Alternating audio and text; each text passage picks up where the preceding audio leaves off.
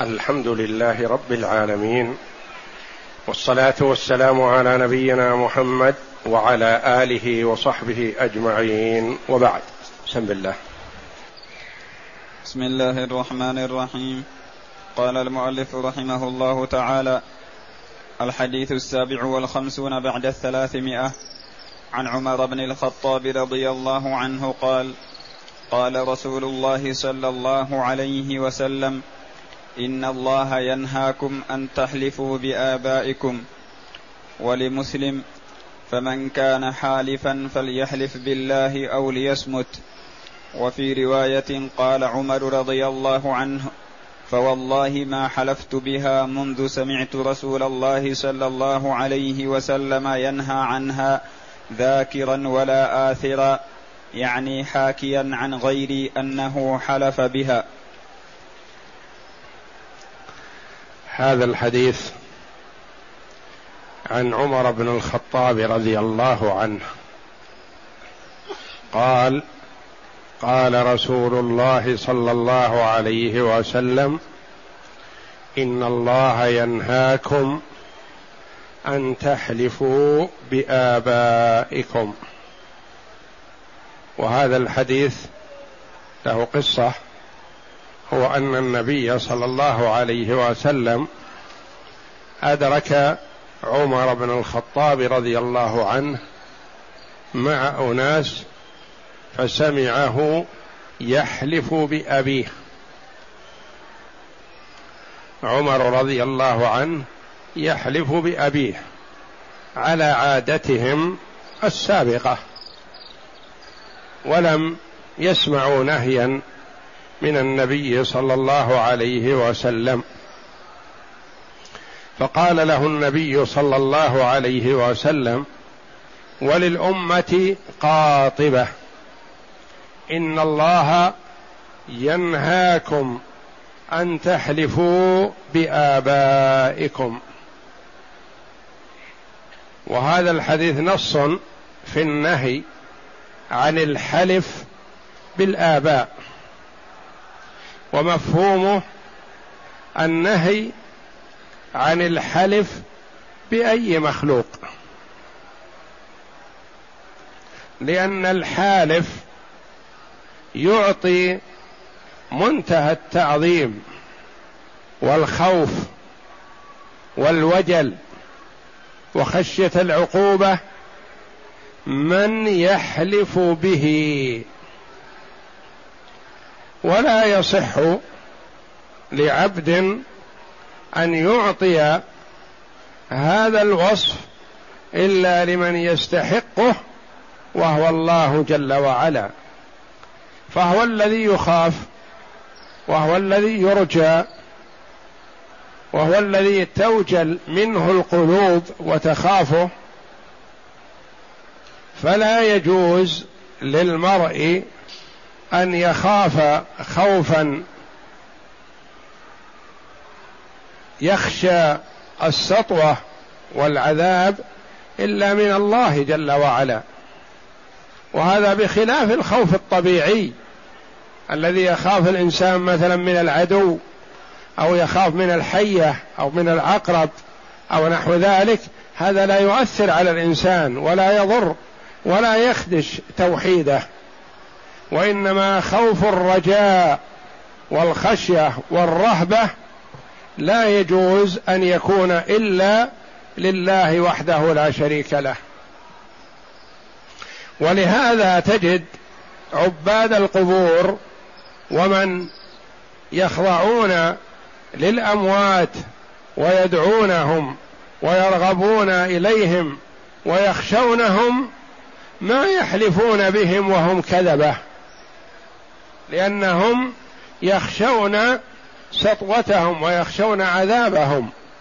والميت ما يستطيع أن ينفع نفسه بشيء فلا ينفع غيره ولا يستطيع أن يضر أحدا بشيء.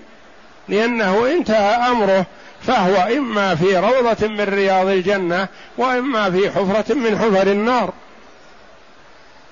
فالذي في روضة من رياض الجنة منعم فيما هو فيه ولا يدري عن العباد. ما يدري عن الناس. ومن كان في حفرة من حفر النار والعياذ بالله فهو مشغول بنفسه ما يستطيع أن ينفع أحدا ولا يضره.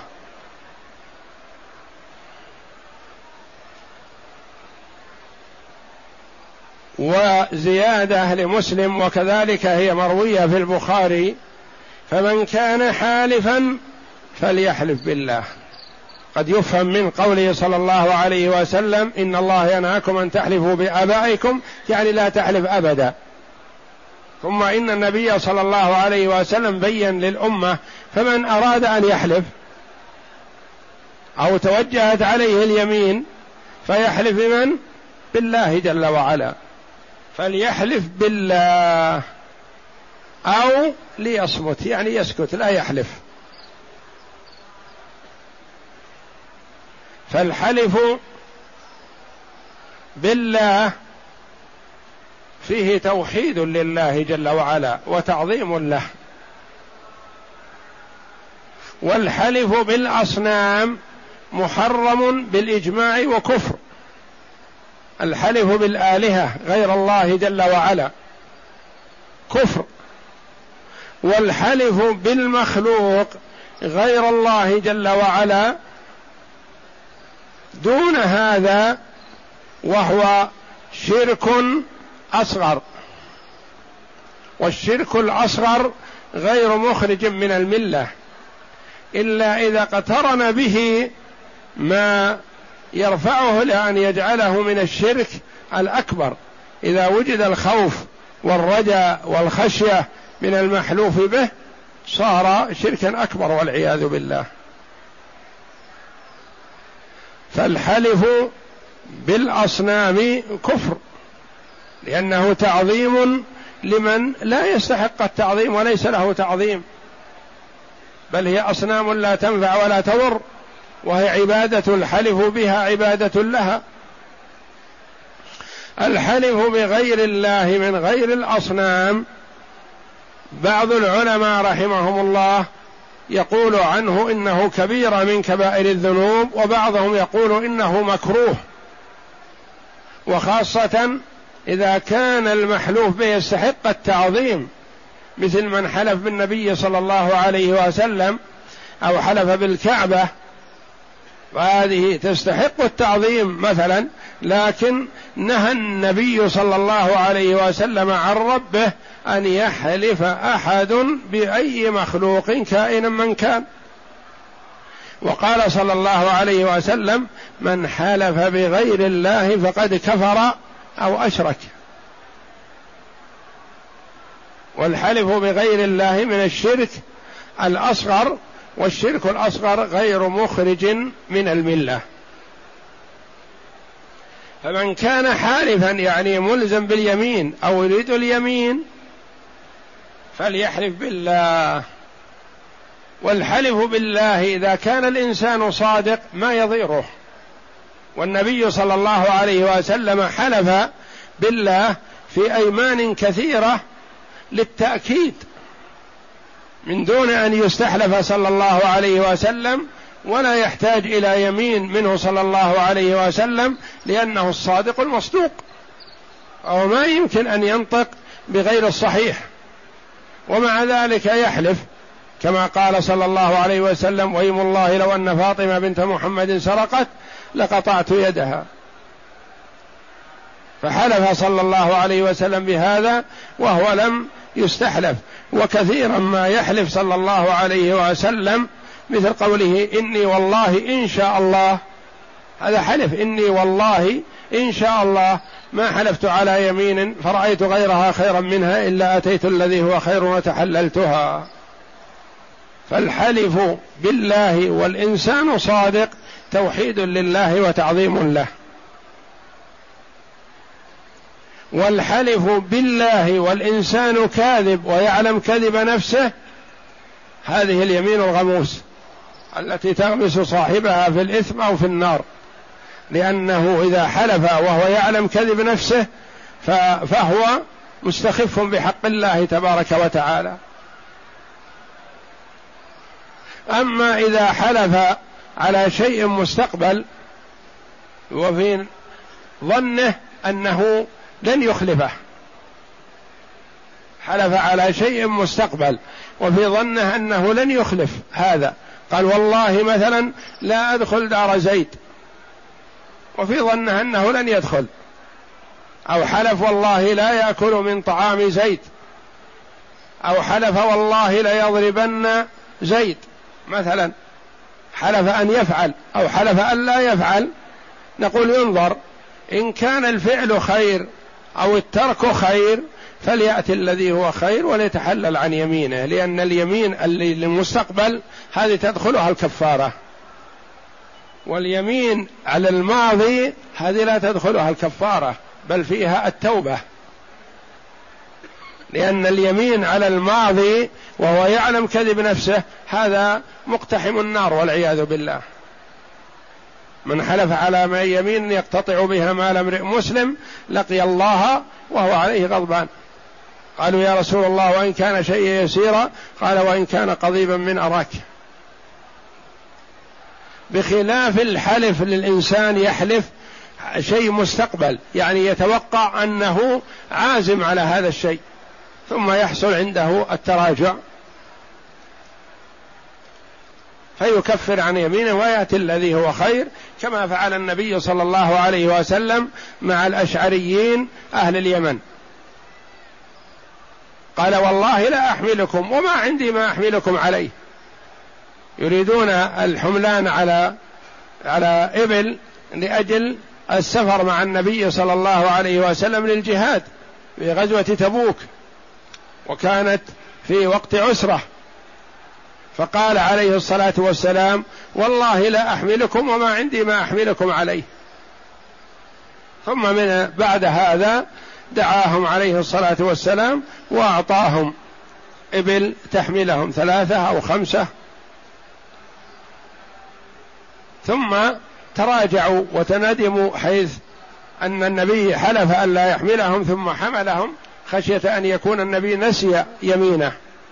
فذكروه فقال عليه الصلاة والسلام إني والله إن شاء الله ما حلفت على يمين فرأيت غيرها خيرا منها إلا أتيت الذي هو خير وتحللتها. والله جل وعلا يقول يا أيها النبي لم تحرم ما أحل الله لك تبتغي مرضات أزواجك؟ والله غفور رحيم. قد فرض الله لكم تحلة أيمانكم. فاليمين المستقبلة ممكن تكفر عنها. وتقدم لنا أن أنواع اليمين ثلاثة. لغو اليمين وهذه لا كفارة فيها ولا إثم والحمد لله. مثل قول الرجل لا والله وبلا والله وما قصد اليمين. واليمين المكفرة وهي اليمين التي تدخلها الكفارة وهي الحلف على شيء مستقبل ثم يتراجع عنه يكفر عن يمينه ولا شيء عليه. والثالثة اليمين الغموس التي تغمس صاحبها في الإثم أو في النار وهو التي يحلفها ليقتطع بها مال امرئ مسلم أو لينكر حقا واجبا عليه. هذه الغموس وهذه لا تدخلها الكفارة وإنما فيها التوبة. فيها التوبة والندم على ما فرط منه ورد الحق إلى صاحبه. لابد مع التوبة إذا كان فيه حق لآدمي أن يرده على صاحبه يعطي الحق لصاحبه ولا يبخسه. وفي رواية قال عمر رضي الله عنه فوالله انظر حلف. حلف بالله ما فيها شيء. ما حلفت بها يعني بحلف بمخلوق بأبي ولا بغيره. فوالله ما حلفت بها منذ سمعت رسول الله صلى الله عليه وسلم ينهى عنها ذاكرا ولا آثرا. ذاكرا ولا آثرا. يعني ما حلفت بها بقصد اليمين من قبلي. ولا آثرا ناقلا عن غيري قائلا إن فلان حلف بأبيه أو حلف فلان بأمه أو حلف بوالديه. ما نقلت هذا لئلا يأتي على لساني الحلف بالمخلوق.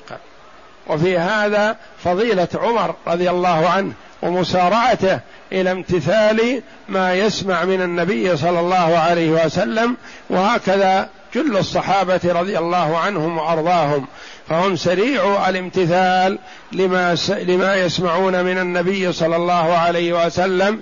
إن كان أمرا ائتمروا وإن كان نهيا انتهوا.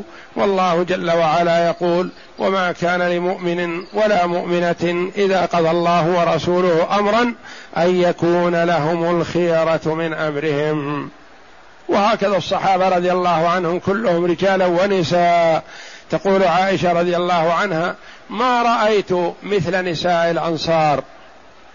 ما رأيت مثل نساء الأنصار. يعني سرعة امتثالهن. سمع أزواجهن آية الحجاب من النبي صلى الله عليه وسلم عشاء فخرجنا لصلاة الفجر متلفعات بمروطهن رضي الله عنهن. يقول سارعا للامتثال. بلغوهن أزواجهن في الليل أن الحجاب مأمور به. أمر بالحجاب.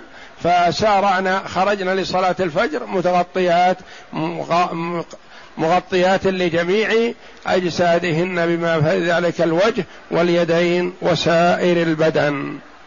لأنه كان الحجاب غير مأمور به في صدر الإسلام. فاقترح عمر رضي الله عنه على النبي صلى الله عليه وسلم قال بأنه يدخل عليك البر والفاجر. فلو أمرت يا رسول الله نساءك أن يحتجبن. فأنزل الله جل وعلا الحجاب لسائر الأمة لسائر نساء الأمة. أمرهن والحجاب الشرعي من المرأة هو أن تغطي جميع بدنها. أما ما اصطلح عليه حاليا عند بعض الناس بأن الحجاب أن تغطي شعرها وبدنها وتكشف وجهها فهذا في اصطلاح الشرع سفور وليس حجاب لأن الحجاب هو ما يمنع. أما هذا سفور يعني أسفرت عن وجهها فهي سافر وليست متحجبة كما يزعم البعض. وإنما المتحجبة هي من غطت جميع بدنها عن الرجال الأجانب. فوالله ما حلفت بها منذ سمعت رسول الله صلى الله عليه وسلم ينهى عنها ذاكرا ولا آثرا يعني حاكيا عن غيري أنه حلف بها. مع أن الإنسان إذا نقل عن غيره فلا يضره. لأن الله جل وعلا نقل لنا كلام الكفار في كتابه العزيز ونحن نقرأه. وقالوا اتخذ الله ولدا.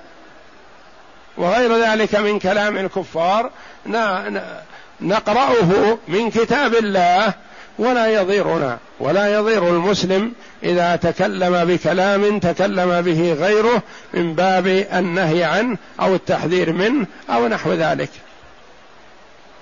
نعم اقرأ. الغريب اولا ليصمت بضم الميم وكسرها. يصمت يعني يسكت. يحلف بالله أو ليسكت ولا يحلف بغير الله. نعم. ذاكرا يعني عامدا. يعني ما تعمدت الحلف بغير الله بعدما سمعت كلام النبي صلى الله عليه وسلم. آثرا بهمزة ممدودة فثاء مثلثة مكسورة يعني حاكيا عن غير أن ح... مثلثة يعني فيها ثلاث نقط. بهمزة فثاء مثلثة مكسورة آثي بالثاء المكسورة. نعم. يعني حاكيا عن غير أن حلف بها. المعنى الإجمالي الحلف معناه تأكيد الفعل أو الترك. يعني حلف أن يفعل يؤكد أن يفعل.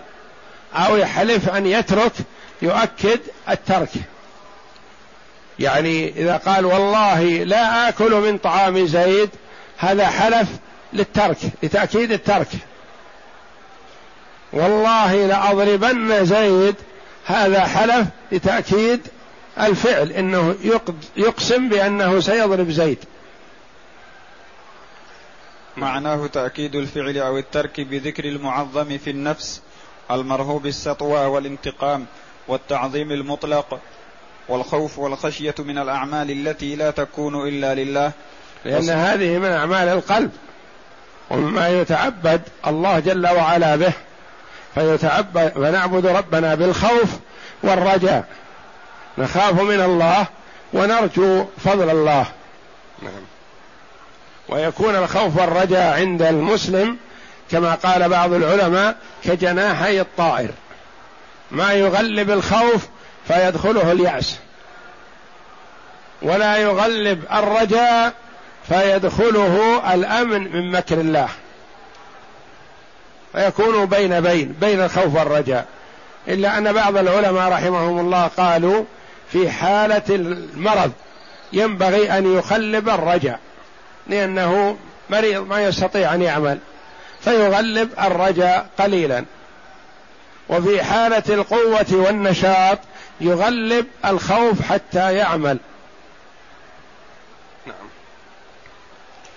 وصرفها لغيره أو صرف بعضها شرك. صرفها يعني صرف الخوف والرجاء والخشية. هذه ما يجوز أن تصرف لغير الله. فإياي فارهبون. نعم. لهذا ذكر النبي صلى الله عليه وسلم أن الله جل وعلا ينهانا أن نحلف بشيء غيره كآبائنا. تلك العادة الجارية في الجاهلية.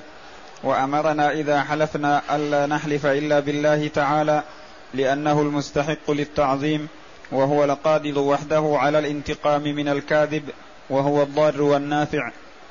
وإن لم نكن حالفين بالله فلنصمت المرء إذا حلف بالله جل وعلا مستخفا بحقه وهو كاذب كثيرا ما تحصل العقوبة سريعة حاضرة. وجد كثير يحلف أمام القاضي يمين غموس فما يقوم من مكانه والعياذ بالله. يعجل الله عليه عقوبته لأنه استخف بالله جل وعلا. يظن أن ربه مثل الخلق ما يعلم يجحد. فيجحد فيظن أنه يخفى على الله والله جل وعلا لا يخفى عليه شيء. فكثيرا ما يعجل بالعقوبة من استخف بحقه سبحانه. والحلف كما قال بعض العلماء على نية المحلوف له لا على نية الحالف. يعني إذا كان الحالف يتعول مثلا فما يستقيم له بل هي على نية المحلوف له بأنه إذا كان ينكر حقه ونحو ذلك. نعم. وإن لم نكن حالفين بالله فلنصمت ولنسكت عن الحلف بغيره فإنه شرك كما جاء في الحديث الذي رواه أبو داود والحاكم من حديث ابن عمر رضي الله عنهما من حلف بغير الله كفر. ولما علم الصحابة رضي الله عنهم بالنهي عن ذلك انتهوا عنه واجتنبوه. فكانوا لا يحلفون إلا بالله أو بصفاته العلية. ولله جل وعلا أو بصفة من صفاته.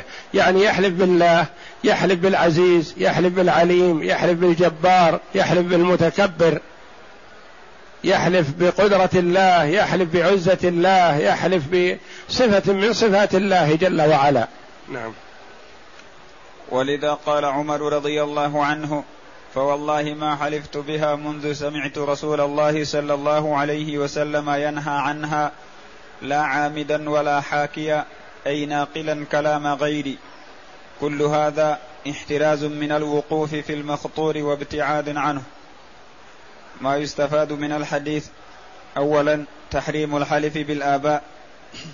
لأنه الأصل في النهي لأنه لأن الأصل في النهي إن الله ينهاكم عن كذا أن هذا محرم. إذا لم يصرفه صارف من التحريم إلى الكراهة. نعم.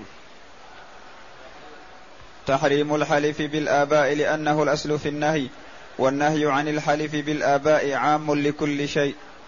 فلا يحل لمخلوق كائنا من كان أن يقسم أن يقسم ويحلف بغير الله جل وعلا. أما الله سبحانه وتعالى فله أن يقسم بما شاء من مخلوقاته. لأنه قد يقول قائل لما تقولون لا يجوز الحلف بالمخلوق؟ والله جل وعلا حلف بالشمس والقمر والليل والنهار وغير ذلك من مخلوقات الله. نقول نعم الله جل وعلا يقسم بما شاء من خلقه. وأما المخلوق فلا يقسم إلا بالله لأن الله جل وعلا إذا أراد لفت نظر العباد لعظمة هذا المخلوق حلف به أقسم به. فإذا حلف بمخلوق لتعظيمه ول فيكون هذا للفت نظر العباد لعظمة هذا المخلوق والله جل وعلا الذي هو الخالق أعظم وأجل. فالله يقسم بما شاء من خلقه وأما المخلوق فلا يقسم إلا بالله أو بصفة من صفاته. لا يحلف بالأمانة ولا يحلف بالنبي ولا يحلف بالكعبة ولا يحلف بحياتك ولا بحياة زيد ولا بغير ذلك من المخلوقات.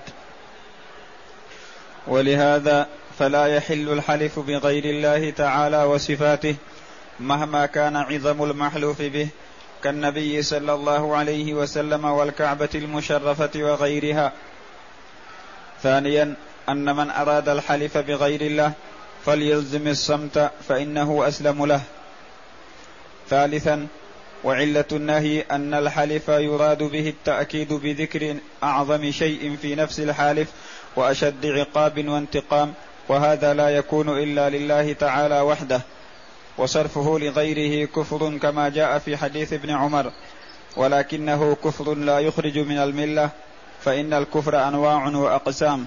لأن الكفر أنواع كفر مخرج من الملة وكفر غير مخرج من الملة مثل الشرك.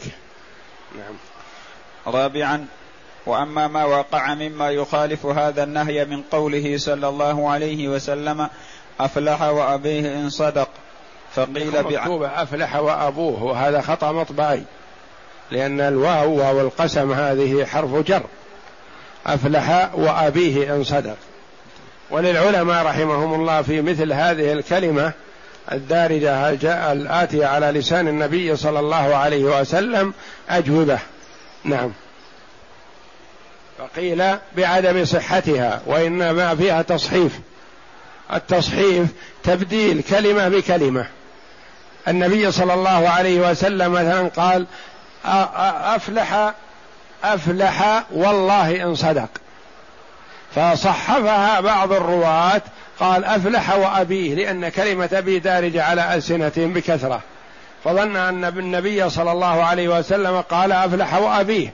والنبي صلى الله عليه وسلم قال أفلح والله إن صدق. نعم.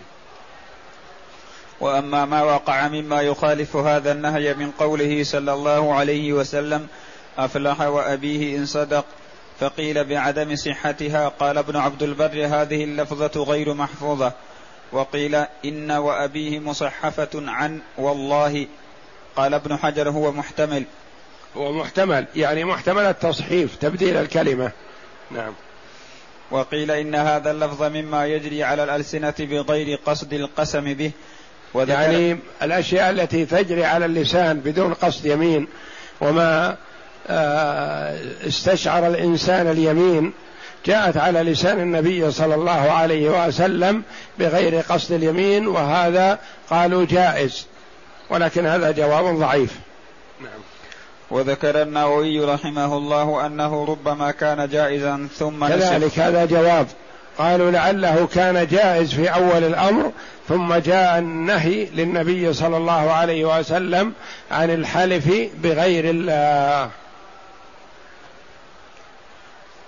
وذكر أنها اولا غير صحيحة لعلها غير صحيحة أو لعلها تصحيف أو لعلها مما درج على الألسنة بغير قصد اليمين أو لعلها منسوخة. خامسا فضيلة عمر رضي الله عنه بسرعة امتثاله وحسن فهمه وتورعه فلم يحلف بغير الله بنفسه ولم يحكي قسم غيره بغير الله امتثالا وابتعادا لئلا يتعود لسانه عليه فيخف فيخف فيخف عليه يعني ويعتاده. يحب أن ينقل كلام غيره بحلف بغير الله لئلا يجري هذا الحلف على لسانه رضي الله عنه فيخشى أن يخف عليه فيقول به. سادسا إنما خص النهي عن الحلف بالآباء مع أنه عام في كل ما سوى الله تعالى لأن هذه عادة جاهلية فنص عليها بعينها مع فهم المراد العام منها. وبين النبي صلى الله عليه وسلم أن هناك كفارة لمن حلف بغير الله. مثلا من قال ولات فليقل لا إله إلا الله. يعني هو ما خرج من الإسلام لكن يجدد إيمانه ويأتي بكلمة التوحيد لا إله إلا الله لتمسح ما قبلها من الخطأ. ومن قال تعالى أقامرك فليتصدق. لأنه كان يريد أكل المال الباطل بالباطل فأمر بأن يعطي من ماله لوجه الله كفارة لقصده أكل مال أخيه بالباطل بالمقامرة. إنما خص النهي. إنما خص النهي عن الحلف بالآباء. مع أنه عام في كل ما سوى الله تعالى. يعني ليس المقصود النهي عن الحلف بالآباء فقط والحلف بالأم ما يمانع أو الحلف بالرسول ما في مانع لا. وإنما الغرض النهي عن الحلف بمخلوق. نعم. لأن هذه أعز ما, ما يعز في الدنيا مثلا أبوه. فإذا حلف بأبيه فمعناه أنه يكون صادق. فكانت دارجة على الألسنة كثرة الحلف بالأب. نعم. لأن هذه عادة جاهلية فنص عليها بعينها مع فهم المراد العام منها. فقد أدرك, فقد أدرك النبي صلى الله عليه وسلم عمر بن الخطاب رضي الله عنه مع ركب فسمعه يحلف بأبيه فذكر الحديث. والله أعلم. وصلى الله وسلم وبارك على عبده ورسول نبينا محمد وعلى آله وصحبه أجمعين.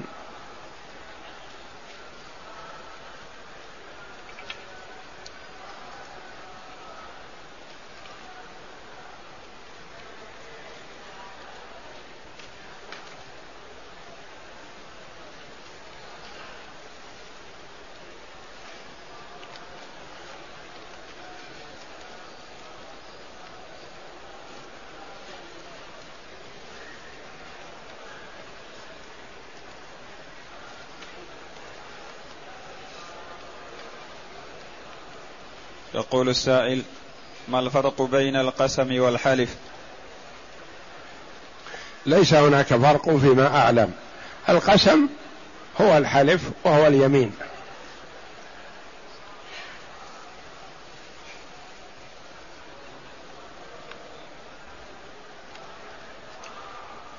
يقول السائل هل كثرة الديون والغرماء نوع من أنواع البلاء؟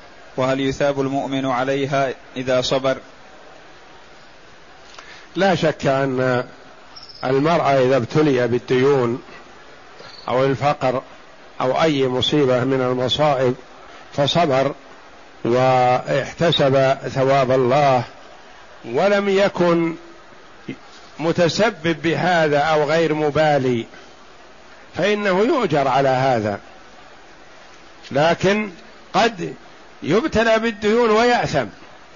لأنه يأخذ أموال الناس لا يبالي بها يتلفها. فمن أخذ أموال الناس يريد إتلافها أتلفه الله.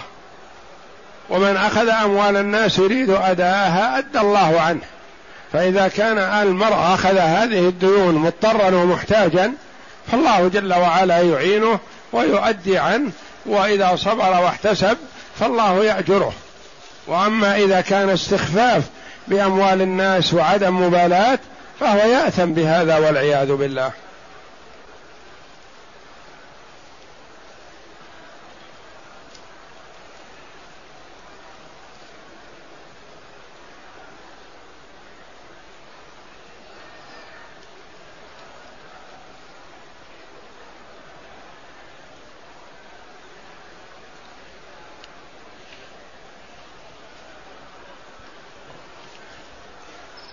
يقول إذا أخذ الرجل مالا عن طريق الحرام ثم أنفق منه هل يجوز على من يعلم أنه حرام الأخذ منه؟ هناك فرق بين أن يكون مال الرجل فيه حرام وحلال. فللمرء أن يأخذ منه وأن يأكل منه إذا دعاه إذا كان حلال وحرام. وأما إذا كان يعلم حرمته يقينا فلا ينبغي أن يأخذ منه ولا يأكل منه. ما دام متيقن حرمته فلا. بخلاف ما إذا كان مجهول الحال أو مختلط ماله من حلال وحرام فلا بأس لأن النبي صلى الله عليه وسلم أكل من طعام اليهود وهم لا يتحاشون عن الحرام. فهو عليه الصلاة والسلام أكل من طعامهم بيانا للجواز عليه الصلاة والسلام.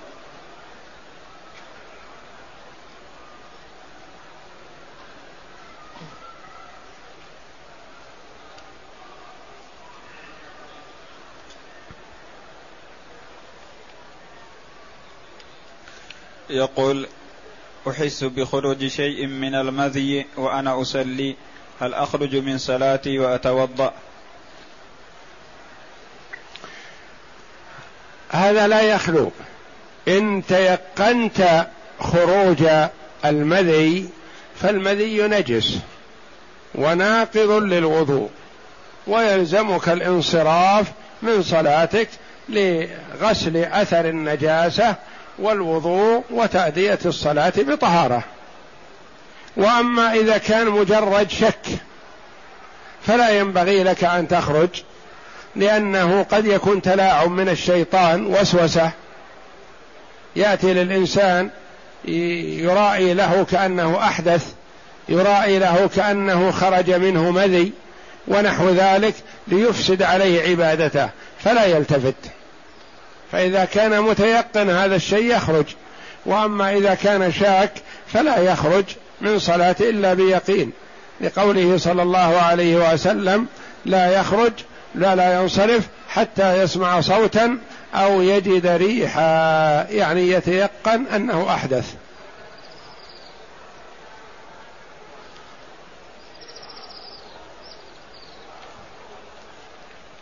يقول هل هناك صلاة تسمى صلاة التصابيح وصلاة الحاجة؟ وكيف هي؟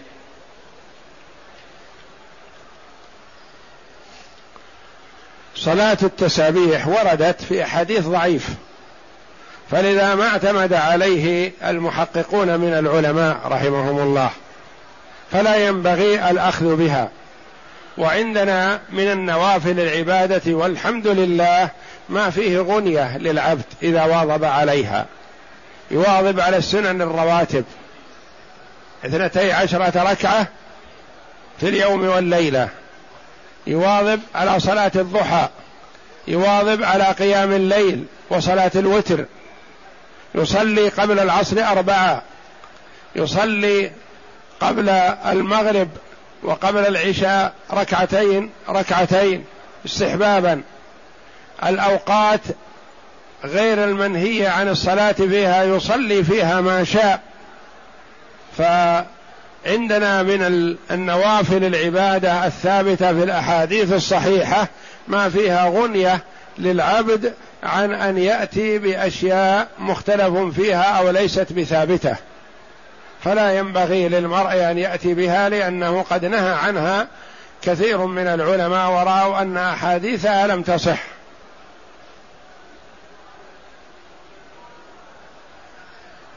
صلاة التوبة وارده في بعض الأحاديث الصحيحة فإذا أذنب العبد ذنبا وتوضأ وتطهر وصلى ركعتين واستغفر الله وتاب من ذنبه هذا فإنه حري أن يتوب الله عليه.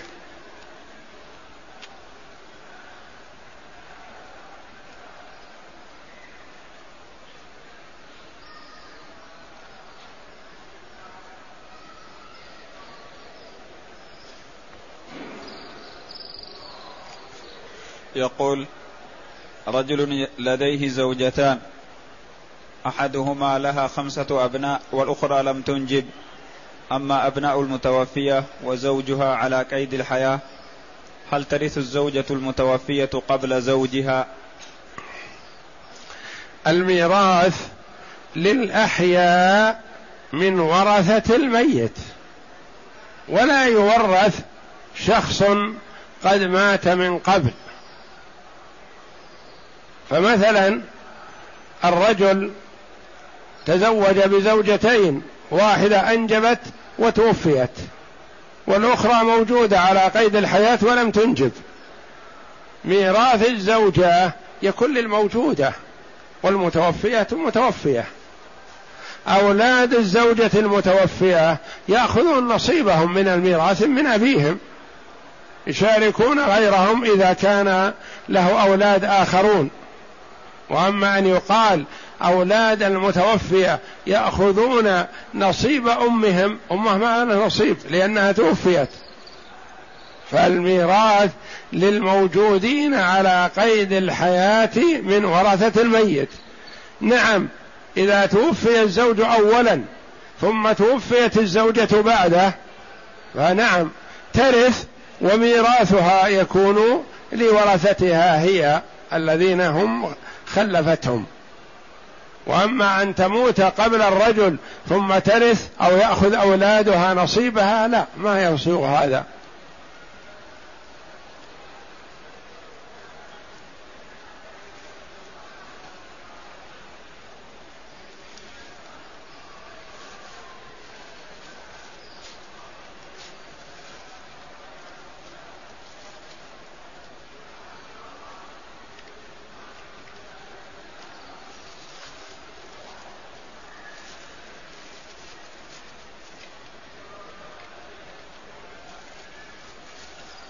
يقول رجل كان عاصي ويعمل الذنوب وليصلي أحيانا ويترك أحيانا وكان يسرق ويقترف كثيرا من المعاصي لكن الله جل وعلا من عليه فتاب. فما الذي يلزمه؟ فأقول التوبة الصادقة تجب ما كان قبلها.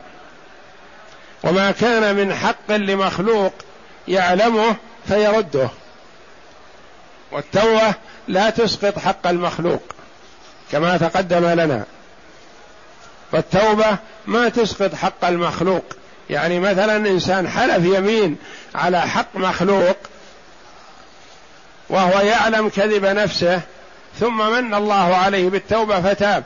ما يكفي أن يقول أستغفر الله وأتوب إليه أنا ظلمت زيد حلفت مثلا وأخذت حقه وجحدت حقه أو أنكرته أو ما اعطيته حقه أستغفر الله وأتوب إليه. لا نقول ما يكفي هذا. لابد أن ترد الحق إلى صاحبه. وأما ما يتعلق بحق الله تعالى فتكفي فيه التوبة. والله جل وعلا يتوب على من تاب وعليه أن يحمد الله جل وعلا الذي من عليه بالتوبة قبل الممات. لأنه لو مات على حالته السابقه وهو متهاون بحق الله وحق عباده ندم. وعليه خطر عظيم. لكن لما من الله عليه بالتوبة عليه أن يحمد الله على ذلك ويكثر من العمل الصالح. ما يقضي الصلوات التي لا يدري عنها وإنما يكثر من نوافل العبادة. يكثر من نوافل الصلاة من نوافل الصيام من نوافل الصدقة من نوافل الطاعات كلها يكثر من النوافل والله جل وعلا يتوب على من تاب. والله جل وعلا يقول قل يا عبادي الذين أسرفوا على أنفسهم لا تقنطوا من رحمة الله إن الله يغفر الذنوب جميعا إنه هو الغفور الرحيم وأنيبوا إلى ربكم وأسلموا له من قبل أن يأتيكم العذاب ثم لا تنصرون واتبعوا أحسن ما أنزل إليكم من ربكم من قبل أن يأتيكم العذاب بغتة وأنتم لا تشعرون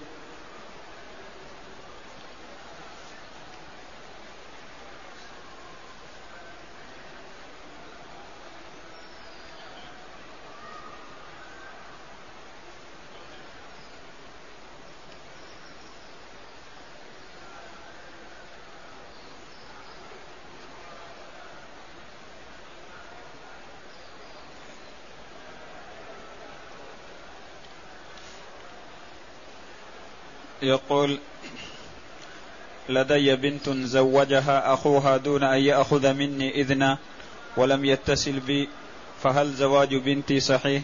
رغم أني موجود خارج البلاد وما الحل في هذه الحالة؟ علما بأنها صغيرة في السن التاسع. ما يجوز للأخ أن يزوج أخته وأبوه على قيد الحياة ويمكن الاتصال به.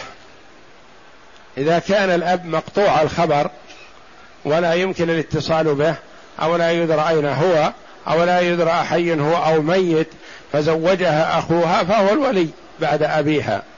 أما إذا كان الأب يعلم عنه ويمكن الاتصال به فلا يجوز تزويج الأخ والأب موجود لأن الولاية للأب. ولا يجوز أن يزوج الولي الأبعد مع وجود الأقرب. والأولياء مرتبون الأب أولا ثم آباؤه ثم الابن وأبناؤه ثم الأخ الأخ الشقيق ثم الأخ لأب ثم ابن الأخ الشقيق ابن الأخ لأب ثم العم الشقيق ثم العم لأب ثم ابن العم الشقيق وابن العم لأب وهكذا.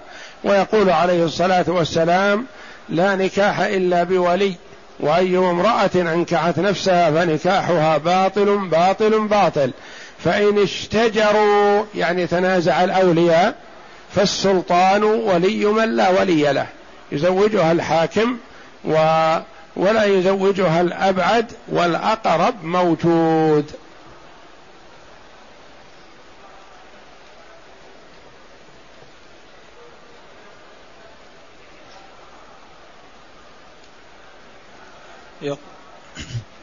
يقول أريد شراء سيارة فقرر زوجي شراءها وبيعها لي بالتقسيط وهو يشتريها من من المعرض بمبلغ ستة وسبعين ألف ريال ويبيعها لي بالتقسيط بمبلغ مئة, مئة ألف ريال.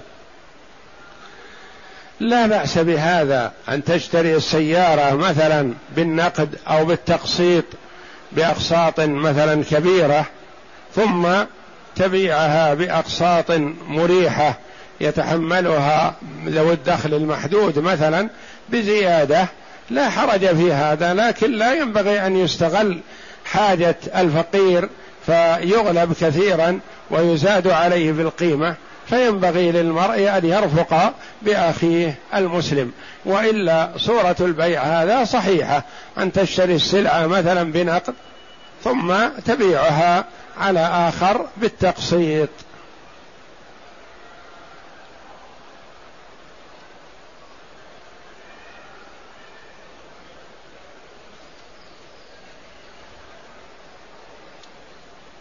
يقول رجل طلق زوجته الحامل وبعد يوم ولدت ولم ولم ينزل وشيء فهل له رجعة؟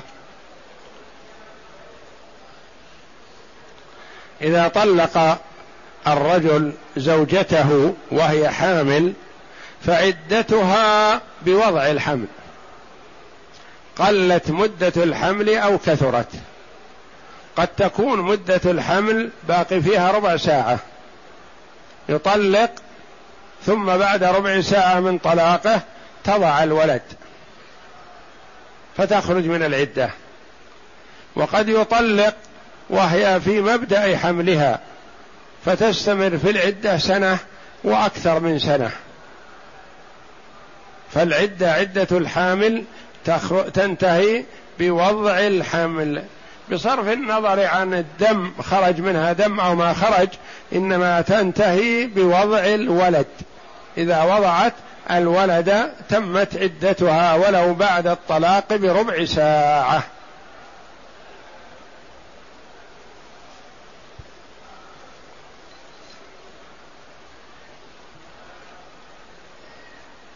قد تكون المرأة في عصمة ثلاثة رجال أو أكثر في يوم واحد.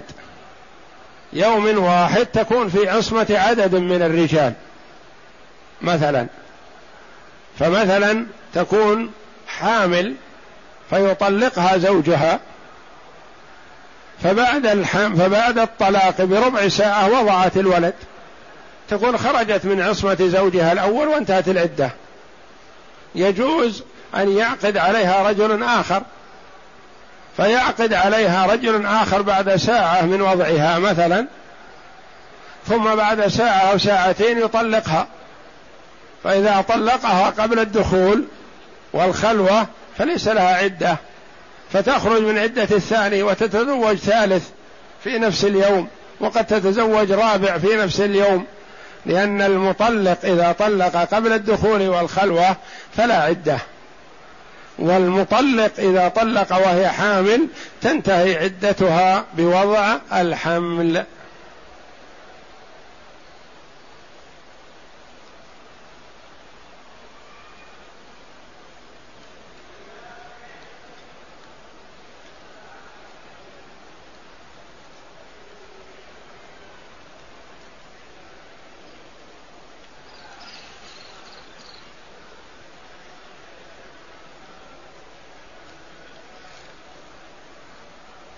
يقول هل يجوز للمرأة أن تعمل الحجامة للرجال؟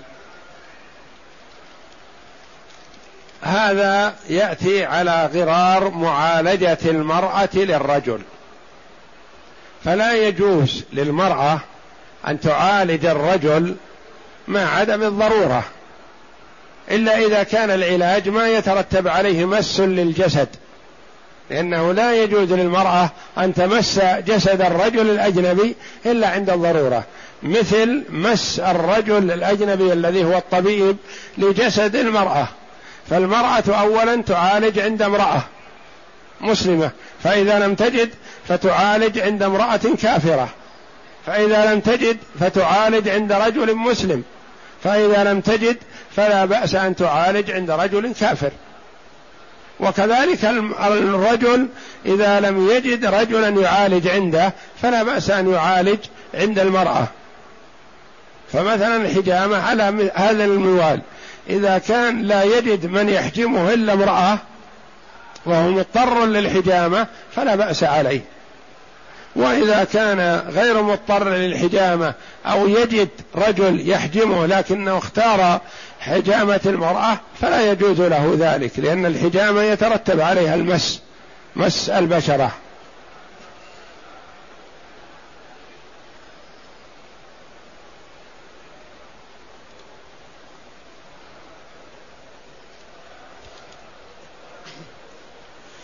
يقول ذكرتم بالأمس هناك أربع أربع أشياء لتحقيق أن محمد رسول الله أرجو الإعادة ولكم جزيل الشكر.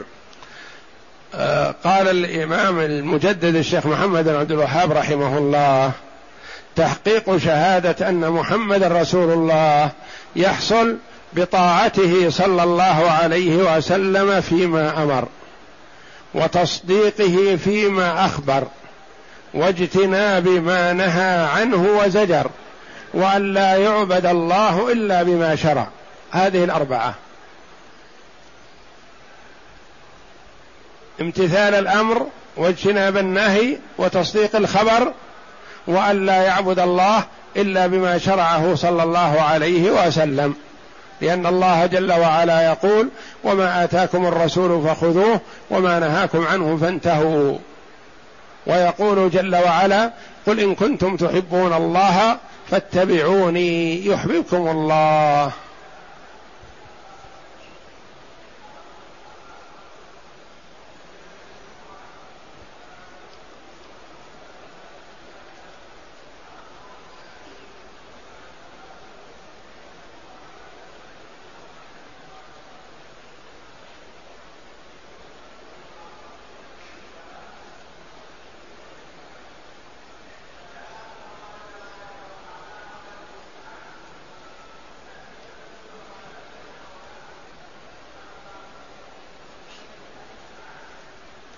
هذا سؤال من أحد الإخوة يقول له أولاد يريد أن يعطي بعضهم قطع أراضي مقابل أنه لم ينفق عليهم. وتمييز الوالد لبعض ولده دون بعض لا يجوز إلا إذا كان في مقابلة شيء. مثلا الوالد يأخذ راتب ابنه. ويدخل عليه من رواتبه ومن دخله الشيء الكثير. فأراد أن يبرئ ذمته فيعطي ابنه مقابل ما دخل عليه من رواتبه. أو الوالد أخذ من مهر ابنته ما هو محتاج إليه. وأراد أن يبرئ ذمته بأن يعطي البنت مقابل ما أخذ من مهرها. ونحو ذلك فلا بأس بهذا لأن هذا من باب براءة الذمة. وأما إذا كان لمحبته لهذا الولد دون الآخرين فلا يجوز له أن يميز بعضهم على بعض لقوله صلى الله عليه وسلم اتقوا الله واعدلوا بين أولادكم. والله أعلم. وصلى الله وسلم وبارك على عبد ورسول نبينا محمد وعلى آله وصحبه أجمعين.